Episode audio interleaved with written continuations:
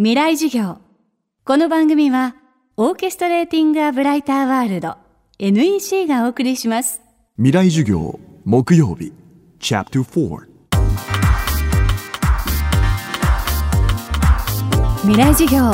今週の講師は映画監督坂本淳二さん。1989年映画「ドツイタルネン」で監督デビュー。以来ブルーリボン賞最優秀作品賞や日本アカデミー賞最優秀監督賞をはじめ数々の映画賞を受賞。亡国のイージス玉萌え大鹿村総動機闇の子供たちなど多彩なジャンルの作品を撮り続けている坂本監督。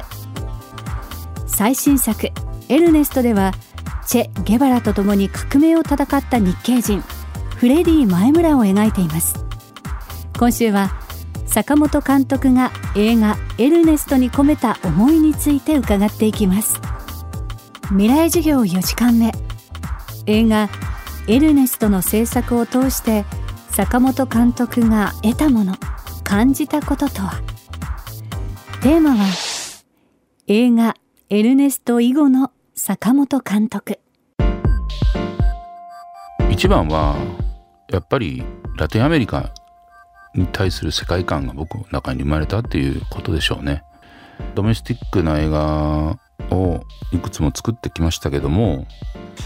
本を読んだりニュースを見ただけでは日本から遠い国になかなか思い馳せれることできないじゃないですか。ニュースの中身だけが記憶として残るだけで。ボリビアロケには行ってないですけど各地34回訪れたりしたことも含めてまあ、まだまだ知らない国たくさんあるんですけどその知らない国にも興味が湧いてきたっていうことですね。映画監督としての経験という人との経験としてね。これからの映画制作にかける思いそして求めることは何か最後に伺いました。あのー、かっこいい言い方なんですけどもまだ光が当たってない事柄とか光が当たってない人物にわざわざ映画のライトを浴びせて浮かび上がらせるというのが映画の使命かなと思っててみんなは周知の事柄とかあの有名な人を描くんではなくてそういう影にいる人影にある事柄を見つけるのが、まあ、映画監督の仕事かなと思ってたのでそのフレディさんの存在を見つけた時はうんなんか巡り合った感じはしました。僕自身も知らなかったですし皆さんにこの人の存在とどういう生き方をしたのかあの知ってもらいたいと思って、えー、着手しました。その他者への思いから来る怒りみたいなものは、まあ、僕の中にどれだけあるのかなっていうのはありますけどでもずっと怒ってます僕は。ニュースを見ても。映画業界の中の矛盾にぶち当った時も、うん、まあ、この怒りなくしたら、まあ、もう映画もやめればいいしもうだからといってその怒りに満ちた映画ばっかりやっていくわけじゃないんですけどでも何かこういう企画やりたいと思った時の根本には何らかあるんでしょうね怒りみたいなものは。うん映画業界に入って、まあ、助手時代を含めると40年近くなるんですね。入った頃は映画はこうあるべきっていう討論みたいなものも、まあ、酒場も含めて熱気あふれてあったし多種多様の映画があって観客の方々もやっぱり選択肢がたくさんあった時代があってやっぱ今ちょっと選択肢がかなり狭まってきてますよね。僕よりもっとそのこの時代に敏感でこういう物語をやりたいと映画でやりたいと思っても、まあ、そういう企画は通らないですよね。で自分自身でお金を貯めたり今クラウドファンディングを利用して、えー、作ってる若い人たちもいますけど昔はそういう人も含んで業界のピラミッドって成り立っていたんですよね。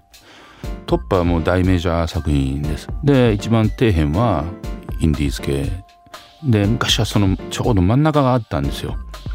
商品性も求められるけど作品性も発揮できるいい感じの予算の映画とかあってちゃんとそれを劇場にかけてた時代があるんですね。その真ん中の層がスコンとなくなって行き場所のない監督がたくさんいると思います。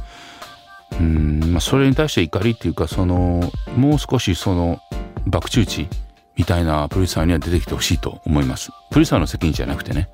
一緒に爆打ってくれる人はいないな。でそういうふうに思いながらキューバでロケをしてると映画が芸術として高みにあるっていうかそれはすごく感じました。ナヤ監督をアーティストとして認めてくれるその度合いとかねそれはキューバで感じましたね。でもキューバ社会主義国でありながら検閲がないんですよ。その映画の自由表現の自由っていうのが、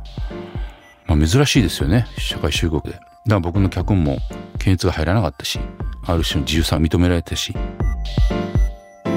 未来授業。今週の講師は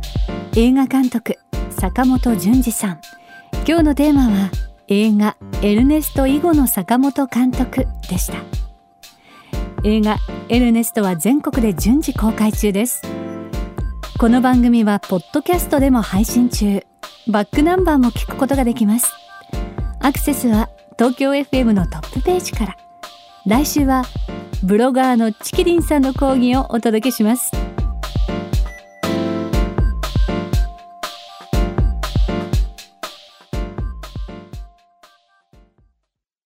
未来授業。この番組はオーケストレーティング・ア・ブライター・ワールド NEC がお送りしました。